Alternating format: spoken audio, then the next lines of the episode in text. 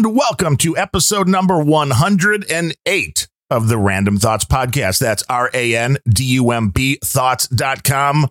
I am your host, Darren O'Neill. On today's show, got a few different things to talk about from uh, PayPal and their security challenges, uh, setting up a new iPhone for my dad, alternate realities, and the late, great Jerry Jeff Walker. But I have to learn how to speak a little bit clearer because the random part, the system, Otter AI, that we're going to give a try out to to do some transcriptions, it didn't pick that up correctly. Although it did a really good job. It was something that was recommended by the Podfather, Adam Curry. Now that they're doing some really cool stuff with the new podcasting 2.0, podcastindex.org, with being able to bake some new things into the system, into the podcast uh, ecosystem, if you will. Yes, Cold Acid Otter AI, O T T E R dot AI is the website. It's a transcription service, but it's relatively inexpensive for podcasters. I mean, if you're not making any money whatsoever, 10 bucks a month, yeah, it's a hit. But I do believe having transcriptions for the podcasts will go a long way because it makes them searchable now via a search engine. So if you talk about something that somebody's searching for on, you know, the evil Google or any other search engine, there's a much greater chance that somebody can find your podcast. Because that's one of the biggest problems with podcasts is that you can do really good notes. You can try to do the best keywords when you're posting these things, but you're never, especially in longer shows, and we're no stranger to that with Grumpy Old Ben's usually going over two hours. The show I do with Ryan Bemrose, grumpyoldbens.com, if you're not checking that one out. You know, this show is relatively reasonable in the half hour range, 45 minutes. I know we bloviate beyond that at times, but this is something that podcasters have never really had an easy way to do, which is to do an audio program and have the transcription. So it's going to be interesting to have that. It's going to be interesting to see if it makes any kind of a difference as far as the amount of people coming in from search engines and if that'll actually help the amount of people that, you know, listen, donate, do all the good stuff when it comes to a variety of podcasts. And I do think it's something that jumping in earlier rather than later makes sense, but it should be something that is good all the way around for the podcasting folks. Now, something that's not good for business is what PayPal has been doing. And it seems to be relatively recently over the past two weeks. And I probably, uh, if you listen to other stuff that I do, I've probably complained about this already. But they're coming up with security challenges now, which are the evil reCAPTCHA crap, which if you have only one shitty eye, it makes it a lot harder to deal with the reCAPTCHA. And it's never just one. Even if you get it correct, it's never just one. So it really is. Let's play stupid human tricks. And I don't understand. I mean, okay, I understand the need for security when you're a company like PayPal that's doing banking and stuff like that. But I figured, okay, you know what should take care of this? Let me go in and turn on two factor authentication. Because two factor authentication, I mean, that should get rid of the need for me to have to do a stupid reCAPTCHA to get into my account, right? No. No, and here's the funny thing and sad all at the same time.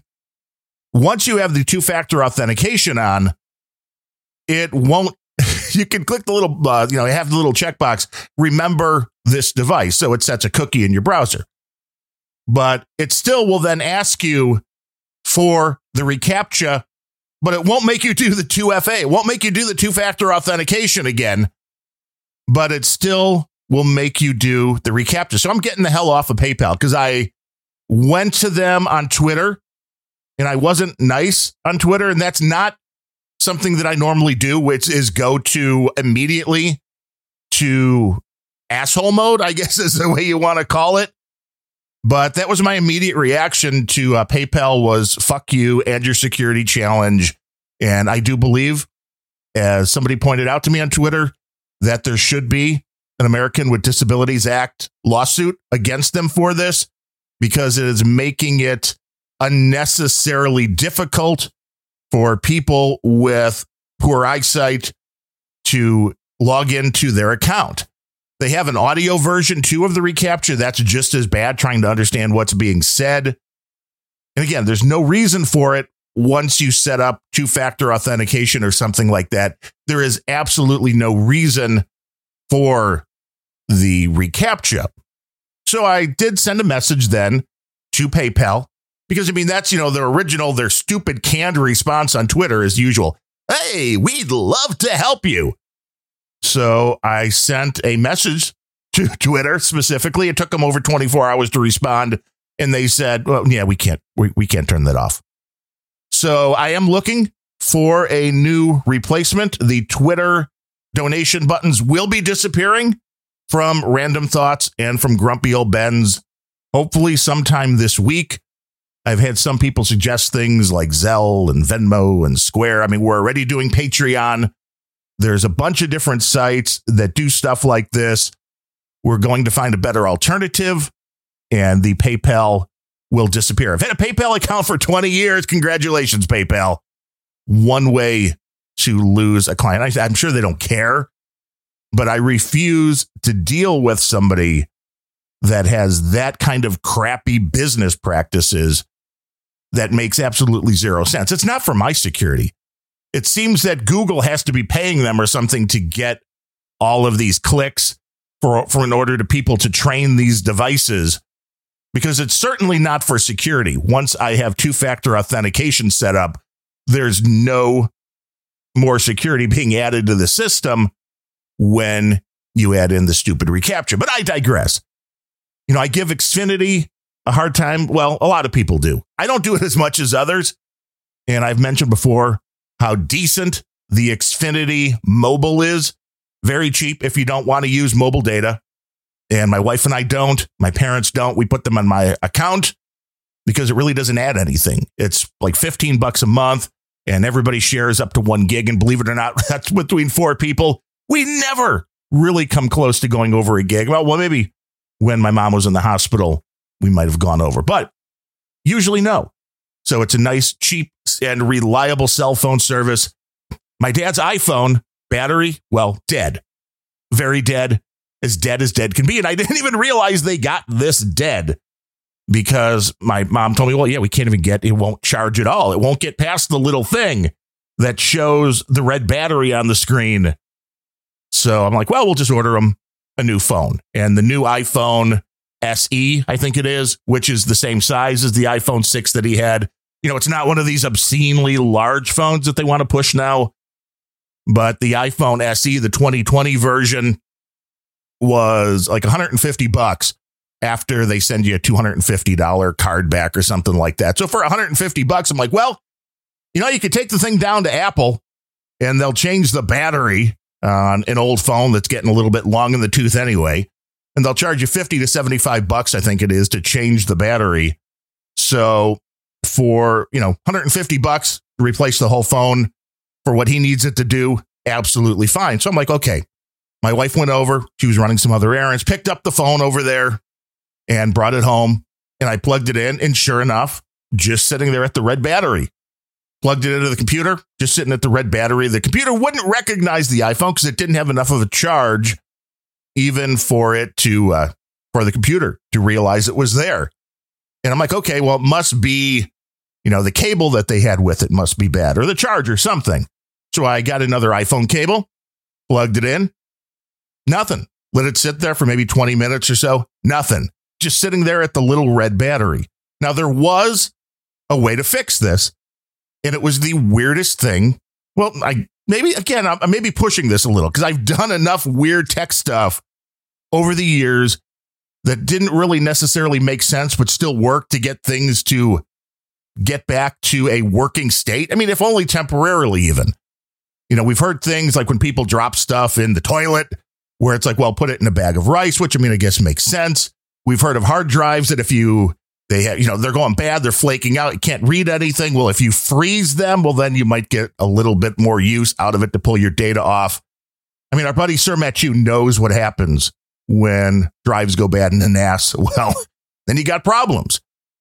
But the re, the result, well, the recipe that they had to fix this problem online was, well, take the iPhone and get a hair dryer and heat it up for like two minutes. And I'm like, well, I didn't understand why that would work, but I figured why not? A lot of people were like, oh, yeah, that absolutely works. So I took a hair dryer, put the iPhone on a towel, and just heated the mother up for like two minutes on high, brought the thing back down, plugged it into the computer, boop, popped right up. It gave me the temperature error and said, uh, You're going to have to wait till I cool down. But the battery was resurrected enough for the computer to recognize the iPhone so I could back up the old one and put all of, you know, the photos and all the apps and stuff that he has on his existing iPhone onto the new one. And that actually worked. So I was very surprised, but thank you internet for that particular solution. I guess something happens when the batteries get old enough and I don't understand batteries enough. I'm sure there is a dude named Ben or a dudette named Bernadette out in the audience that's just laughing and saying, well, this, this is obvious. But there's something that happens with the batteries that dry out or something like that where the heat will reactivate them enough. Because now, while the iPhone will charge back up to 100, it's almost like a countdown when you unplug it from the charger, even if it's doing nothing. The countdown is like 99%, 98%, 97%. really? The internet told you to microwave the iPhone Pro Go? That seems a little dangerous. There's metal microwaves that would cause sparks and probably a fire. But if you don't like the iPhone, that's probably the way to do it. And we're talking to people in the troll room, which is the chat room that is used for the No Agenda show every Thursday and Sunday. And we hijack it when we do shows live, which we do Grumpy Old Ben's live on Mondays and Fridays normally. And we do these random thoughts every now and then live on Wednesdays at noon Eastern time. And that's when we do that. You can come along into the chat room over at noagendastream.com. It's via IRC. So if you really want to get your nerd on, you can get a program like HexChat or something like that and chat just like it's 1990 all over again. But it's appreciated. I mean, that way people can fact check, make comments real time. And again, I have a crappy eye, so sometimes it's hard to follow along with what's going on, but we appreciate when people show up to listen to the shows live. It makes it a little bit more fun. And it shows that, you know, we're not just editing these things all together and we're not cheating. We're doing these things live as the great Bill O'Reilly told us, doing it live is the way to go. So I was happy. I mean, the whole concept was from Xfinity's standpoint, you just went into their website, ordered the new phone, it showed up with the new card, everything activated quickly and easily. So, people give Xfinity a lot of crap for a lot of things, and maybe they deserve it at times. Their mobile stuff just seems to be working really well. I don't care that they're just renting the space from somebody else. The way they're doing it just seems to be working. And that's all I'm really worried about. And the price, you just can't beat it. But beyond that, the rest of the world is still going on. I mean, hey, we have an election in less than a week, which means by the time Random Thoughts comes back, well, I was going to say we'll know who the next president of the United States is, but I'm not really sure we're going to know on next week, Wednesday, who the next president of the United States is. A lot can still happen. The polls are proving to be just as useful as they were last time around when they swore to everybody Hillary Clinton was going to run away with the whole thing. We all know how that went. The uh, same polls that had Clint uh, that had uh, Clinton losing and Trump winning the last time are still showing some really big hope for Donald Trump, including the Rasmussen poll, which seems to be going back and forth lately. They, they got it right last time.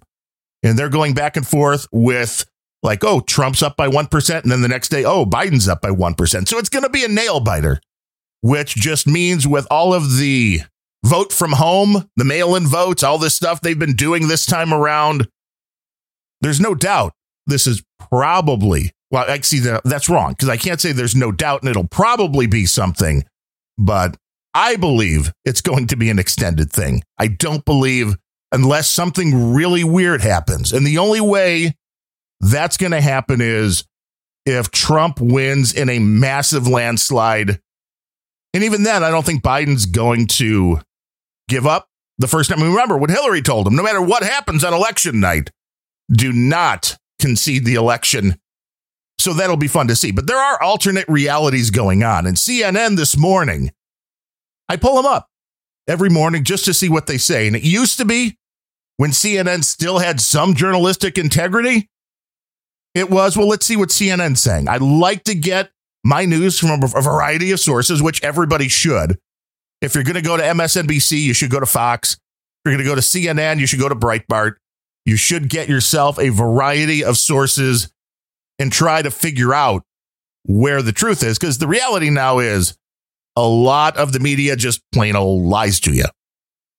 So I went to the CNN website this morning and if you've been following the news, you know what's been going on overnight in Philadelphia, which is more rioting, more looting, more burning.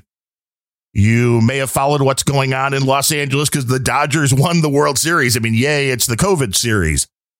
But the Dodgers won the World Series. And I mean, here's the here's the way we know that everybody that was rioting and looting throughout the country after the George Floyd thing and the Breonna Taylor and all this stuff, we know it was only for good reasons and for social justice. Yeah, social justice. Well, last night, the Los Angeles Dodgers won the World Series. And I guess in Los Angeles, they start rioting and looting. So, I mean, yeah, they do the same damn thing, whether a uh, sports team wins a championship or a black person got killed. Now, I'm not sure what you say about a community that reacts the same when a sports franchise wins and a black guy gets killed. But hey, you guys do you. But CNN, maybe you could cover this. And I went to the CNN website because I wanted to see how, if at all, they were covering these stories this morning. And I didn't didn't see anything off the top of my head about any of these stories. So I did a little search just to make sure, you know, bad eyes. So I decided to do a search for the words on CNN's homepage for Riot. Riot didn't show up anywhere. They were just overnight protests in Philadelphia. Didn't see any mention of the Los Angeles stuff. I did a search for violence, the word violence, didn't show up. Did a search for the word loot, looting, didn't show up. Now, all of this stuff going on, I guess CNN doesn't find any of that to be newsworthy, but their headline, the largest headline on CNN.com this morning was Donald Trump is selling an alternate reality. well, pot, welcome to Kettle. My goodness.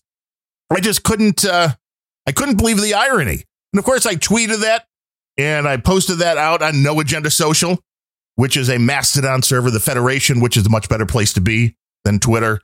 I posted the same thing to both with, you just can't make this up.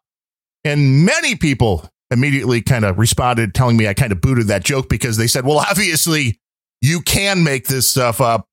And that is what CNN is doing for a living now.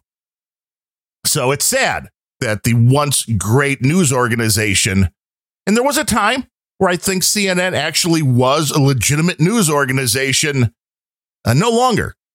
They have gone to complete social justice warrior insanity. They've gone to complete orange man bad. And you can't get news there anymore. You can't get news. If you're looking to just see a bunch of propaganda, that's the place you go. Uh, Fox News did cover the Dodger win, and the headline there was Los Angeles erupts into overnight unrest after the Dodgers win, sparking coronavirus and crime concerns. Well, the coronavirus, okay, maybe you're going to say that sparks a concern. Well, there's no crime concern. There was crime going on. There was looting of stores, and there were, because it's Los Angeles, there were no arrests made. And there's probably not going to be any arrests made because of the way business is being done now, just like in New York. It's catch and release. Yeah, oh, we don't. Oh no, they're they're poor people. They we can't we can't hold them responsible for their looting because they're poor. Now, the interesting thing is the Los Angeles Police Department, obviously, they still want to be able to go after criminals because earlier Tuesday, they received approval to start recording and saving any aerial footage that they take of the protests, you know, riots, all those kind of things from its helicopters. Now, the local chapter of Black Lives Matter is really pissed off that they're going to be able to use this, saying it's the height of state repression and surveillance. Uh, no, the state of repression and surveillance is what happens when they spy on you in your own homes. While you're out on the streets rioting and looting, that is nowhere near the height of surveillance, and that is not repression. You don't have an expectation of privacy as you walk down the street committing crimes. Hate to tell you, Black Lives Matter. You're wrong there. I know it's your Marxist ideals, but you're just plain wrong. Now, when it comes to what people are saying online and what people are able to say online, we've talked about this maybe here. I know we talked about it on Grumpy Old Ben's, the whole concept of Section 230 being adjusted or being looked at which was the part of the legislation that from the Communications Decency Act of 1996. And this is a thing that protects social media or any website from any liability due to third party posts on their platform. So we have, you know, the Random Thoughts website. People can go and they can leave comments there. That means if somebody goes to the Random Thoughts website and leaves a comment, that is illegal in any way, shape, or form, you know, calling for whatever, that the person that owns the website is not held responsible because it's a forum of free speech. Now, there's been a lot of not free speech going on when it comes to Twitter and Facebook. That story's been beaten to death. And Jack Dorsey you know, the main douche over at Twitter is really, I think, scared about this whole Section 230 thing. He just came out and said, well, you know, if, if they do this, it could have lasting consequences for free speech on the internet. And I'm thinking, yeah, it could actually help, Jack. It could help to diffuse what you and your cronies are doing. I mean, Twitter is the worst, I believe, out of all of them for silencing conservative voices. And Jack just wants to put his head in the sand. I don't know exactly why. I mean, I think Jack originally was a guy that kind of uh, championed free speech no more. I mean, Trump derangement syndrome's getting a little bit too strong. But there's a quote from Jack saying, eroding the foundation of Section 230 could collapse how we communicate on the internet leaving only a small number of giant and well funded technology companies. We should also be mindful that undermining Section 230 will result in far more removal of online speech and impose severe limitation on our collective ability to address harmful content and protect people online.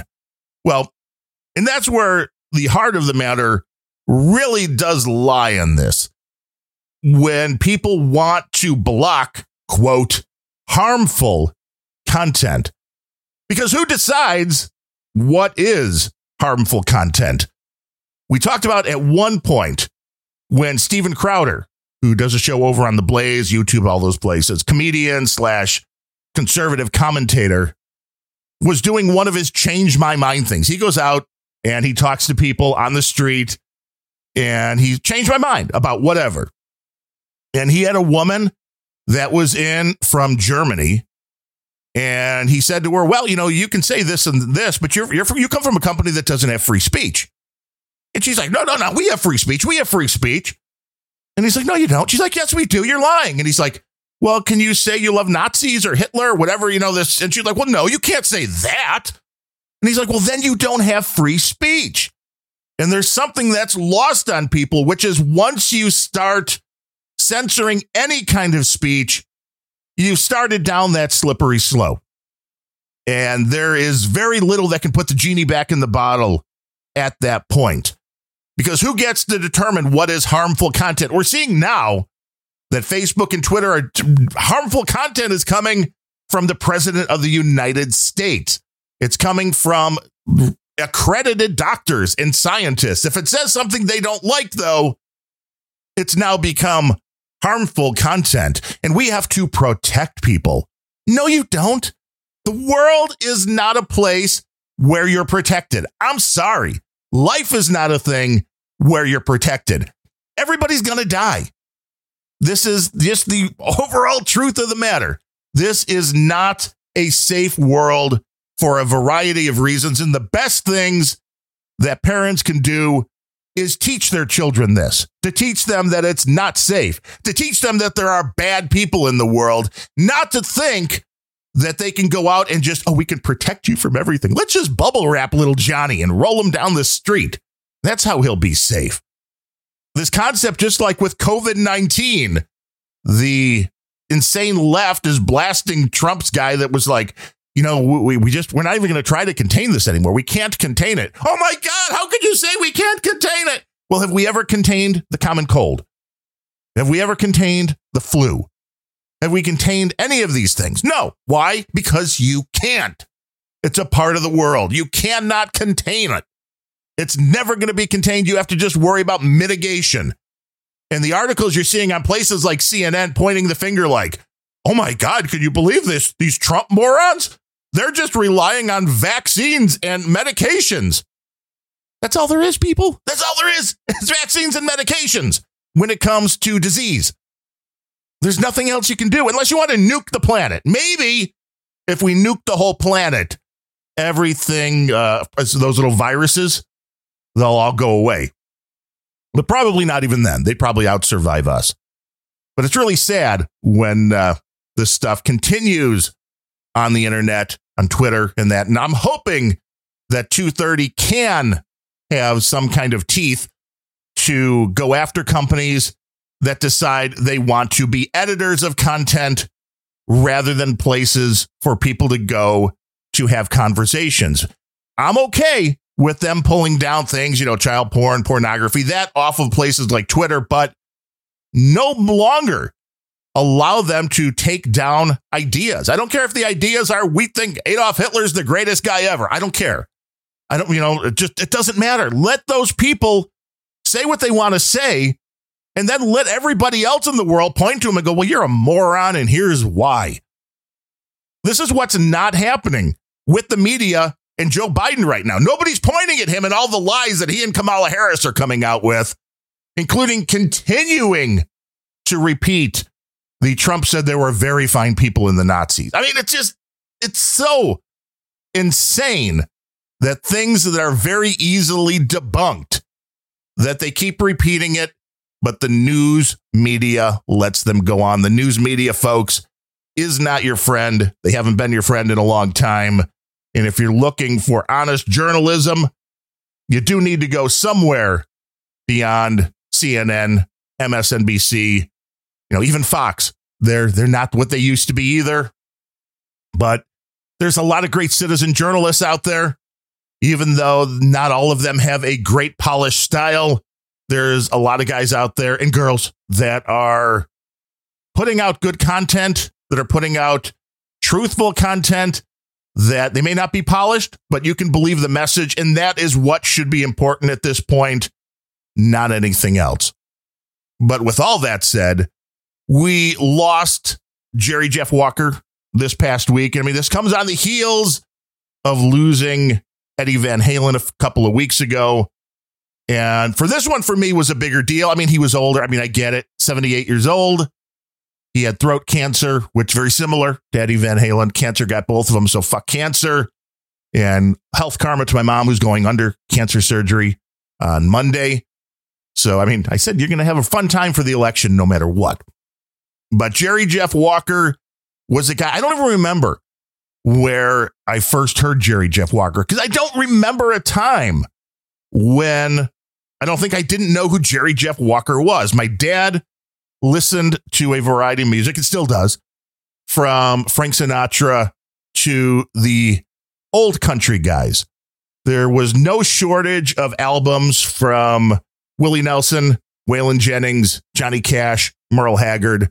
I don't remember ever seeing Jerry Jeff, but he was definitely right in the vein of those guys because he was country, but he was the the alt country, which is a term that's become popular since then. But he was the the Gonzo country. He was the counterculture country, and he is a guy who lived a life that I think uh, most of us would be jealous of because he lived life to the fullest. He was born in upstate New York as Ronald Clyde Crosby. And he decided after he graduated high school, he hitchhiked his way from New York down into through Florida and was just, you know, doing life, doing that, playing his guitar, writing songs. And he got a record deal, wrote a song that was on his first album, which was Mr. Bojangles, which is a song I think everybody that can hear my voice right now has heard the song Mr. Bojangles because it was recorded by like a hundred plus people, I believe. The Nitty Gritty Dirt Band had a big hit with it. Bob Dylan covered it. Nina Simone covered it. Harry Belafonte covered it. Hell, even Sammy Davis Jr. covered it and had some very high praise. Sammy Davis Jr., if I remember right, said it was either the best song that he had ever heard or his favorite. And I think it was because that was the life that Sammy Davis Jr. led was the life of Mr. Bojangles. But now Jerry Jeff Walker could write a song and he could also interpret other artists' songs, which is also a rough thing to do. Mr. Bojangles came to him though because uh, he got thrown into uh, jail for a drunken disorderly or something like that. And he met a guy that he wrote the song Mr. Bojangles about. He then went over to New Orleans. He that's where he picked up the name Jerry Jeff Walker. then he moved to Austin, Texas. He liked it in Austin, so he figured that would be where this persona, Jerry Jeff Walker, would be from. Even though he was a New York guy, he became more Texas than most people. I can tell you that right off the bat. When you think of Jerry Jeff Walker, you think of Texas because he made it his home and he was such a huge influence to not just country music, but overall popular music. He was the first guy to ever record a Guy Clark song. I know some people listening have heard of Guy Clark. We've talked about Guy a little bit, which was one hell of a songwriter. He recorded LA Freeway before Guy was, you know, really even doing the songwriting full time. He recorded Ray Wylie Hubbard's Up Against the Wall, Redneck Mother, which, I mean, that song even showed up in that 70s show where they were uh, coming back. You know, the one episode, if you watch that 70s show where Red lost a job, I think it was, and he was drunk in the bar. So they sent Eric to the bar to go get Red. And then Red got Eric drunk and all his buddies drunk. And then Kitty had to come pick him up. And they're all drunk in the Vista Cruiser driving back home singing Jerry Jeff Walker doing up against the wall redneck mother. So his his songs are definitely in the DNA of popular music. Jimmy Buffett, a good friend of Jerry Jeff Walker. A lot of people don't know he was uh, sleeping on Jerry Jeff Walker's couch for a while and he was working as an auto mechanic. I guess I didn't know Jimmy Buffett was an auto mechanic. And he fixed Jerry Jeff Walker's car uh, good enough, I guess, because then Jerry Jeff was the guy that drove him down to Key West. So without Jerry Jeff Walker, I mean, who knows what happens to Jimmy Buffett in the career that he's had? But Jerry Jeff Walker was the guy that got him in a car and said, Hey, Key West is the place you need to be, man. Because Jerry Jeff had been down there and loved it in Key West and knew that it just kind of fit the Jimmy Buffett personality. Jimmy Buffett did post after the death of Jerry Jeff Walker, quote, in such a hurtful moment, I have to say that I'm so happy that he drove me to Key West. That lanky frame, cowboy hat, that energy, voice, those songs. Wry wit, and wonderful laugh will be with me forever. Thank you, Jerry Jeff. Uh, even President Bill Clinton wrote, quote, I was saddened to hear about the passing of Jerry Jeff Walker. I'll never forget seeing him at the Armadillo Music Hall in Austin in 1972 or his performance for my 1992 campaign the night before election day. He was a true original and his music will live on. I mean, that's another beauty of Jerry Jeff. Everybody from both sides of the aisle loved him. You could not find a whole lot of people that were going to dislike him because of his politics or anything like that. Probably because he kind of strayed and, you know, he didn't really make it a priority. He sang, I think, for four or five presidents, if I remember correctly. And uh, I believe they were on both sides of the aisle. Jerry Jeff didn't care. He just wanted to play his music. And damn it, he did it quite well. He just has that easy going delivery. And he wrote a lot of songs about being a gypsy songman, just being on the road doing that whole thing. And I mean, yeah, there was excesses. He did the drugs, he did the alcohol, and he says that his wife pretty much saved him. They got married in the early 70s and they went on to have a long marriage. Jerry Jeff continued to record, started his own record label, started doing yearly shows down in Belize at a property that he owned and just making a uh, a damn good time about it. He did albums, you know, that were country. He did an album of all like the old jazz kind of Sinatra type songs. He was uh, not above trying different types of music.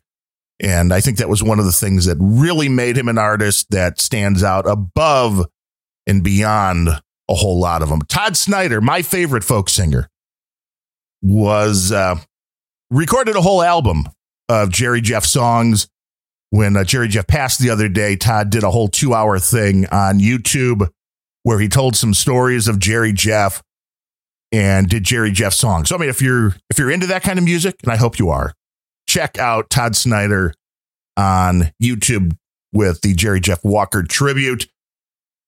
But Todd uh, said, "quote In some ways, I was already what he was." This is talking about the first time he ever saw Todd Snider when he was like 19 years old. He's like, I went to see him. In some ways, I was already what he was. He was singing all of this freeloader gypsy shit, and I was a freeloader gypsy.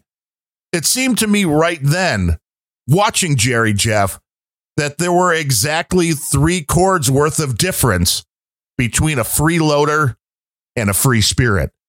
And, you know, I really can't argue with that. There's something to be said for, you know, if you're going to be a bullshitter, you put it to music and that makes it into a legitimate job. I mean, I guess just like, you know, being a good talker. If you'd like to talk a lot, podcasting can make that kind of into a legitimate job. But a few people posted this story as their favorite story about old Jerry Jeff. And this one also comes from Todd Snider, who has told this story six million times, it seems. And he swears that it's true. And the details, some of the details slightly change now and then. And if if you're a fan of Todd Snider, you'll know that sometimes his stories change a little bit. But in the book, this is how he told the story. And I think this is probably the best glimpse you can get uh, into the life of Jerry Jeff Walker. And Todd Snider and Jerry Jeff did become very, very close over the 35 years or so that he knew him. And this is from uh, Todd Snider's book. I mean, I looked for an audio book version of this, but there wasn't one. So uh, let me try to read this for you. Last call came at 2 a.m., and Jerry, Jeff, and I were the last two people to straggle out. We walked out of that hotel and onto the sidewalk. There on the downtown plaza, our own hotel was just a couple hundred feet away, but as we turned the corner, we heard what sounded like a banjo and a harmonica playing, Mr. Bojangles. Turns out it sounded exactly that way because it was a banjo and harmonica playing Mr. Bojangle. So we walked towards the sound. The guy with the banjo and the harmonica was not a performer kid. If he had been, he wouldn't have been out at 2 a.m. when there were no cars and no foot traffic. This was a bedraggled old guy, not a kid, a homeless guy, kind of crazy looking, with a harmonica around his neck, his hat on the ground in front of him, and nothing in the hat. It looked like a winter hat to me. The guy looked up at us without recognition. He didn't know Jerry Jeff Walker was standing there. He may have never heard of Jerry Jeff Walker. I met him in a cell in New Orleans, he sang. I was down and out. He looked to me to be the eyes of age as he spoke right out. He talked of life. He talked of life. They were the words from Jerry Jeff's song. Jerry Jeff and I stood there and we watched this guy sing them in front of a closed down old blues bar, and I could feel both of us getting choked up. And I was asking myself, should I tell this guy that he's playing Jerry Jeff's song and that this is Jerry Jeff standing right here? But no, I figured that if Jerry Jeff wanted to let this guy know who he was, he would tell him. He chose not to. When the song was over, he said, That sounded great. And then he put a fuckload of cash, every bit of cash he had on him, into the guy's hat. And we walked off to the hotel. And I just couldn't leave the moment alone. That may have been the highlight of my life, I said. Boring life so far, kid, Jerry Jeff responded. That pretty much uh, sums up every story that I've read about Jerry Jeff Walker helping the young musicians, helping the songwriters. I mean, hell, if there's a songwriter that can be a patron saint of songwriters, I think it was Jerry Jeff Walker. And he is a force in music that will certainly be missed. And again, if you dig that kind of stuff, I recommend you go check out some of Jerry Jeff's stuff. Uh, he did like 35 albums. So there's plenty of stuff out there. Some of it has been discontinued and out of print, but sometimes that's what the internet was for. Now, we do have one person to thank for today's show, and this came in via snail mail. Another one from an anonymous donor who does not want to have her name mentioned here. 25 bucks with the note that said, You make so much sense. Love your input. I mean, hey, I can't argue with that. We do make so much sense. At least that is what we are trying to do. And we appreciate everybody for giving us your time to listen to these shows. There's a lot of podcasts out there, there's a lot of things you could be doing. So, taking the time to listen to the content that I put out it is a humbling thing, and we really appreciate it. If you do want to take part in this value for value concept that Adam Curry and John C. Dvorak of the No Agenda Show came up with, and you want to throw a little bit of value our way, go to randumbthoughts.com, R A N D U M B thoughts.com.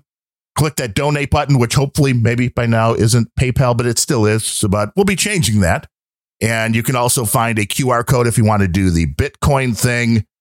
And you can also find our P.O. box address if you want to go that route. I mean, there's been a lot of people when I asked on the social media, like, hey, I want to get I want to get rid of PayPal. What's a good solution? Like, like a bunch of people were like, cash. And I'm like, okay, I agree that cash would be a really good idea. But the fact of the matter is, we have a P.O. box, and that's been up for over a year and nobody has sent cash yet. So you could say cash, but that's really not a good answer or a good solution for what is something we can do to replace PayPal. But there are a bunch of other services out there, and we will be moving to one, if not multiple systems, just to find out what is best. But thank you again for taking the time to listen to the Randumb Thoughts podcast. We will be back next week, and I'm sure there will be a lot to talk about. I mean, who will be president? Will we know? Keep on tuning in to find out. But until next time, I am Darren O'Neill. Thanks for listening.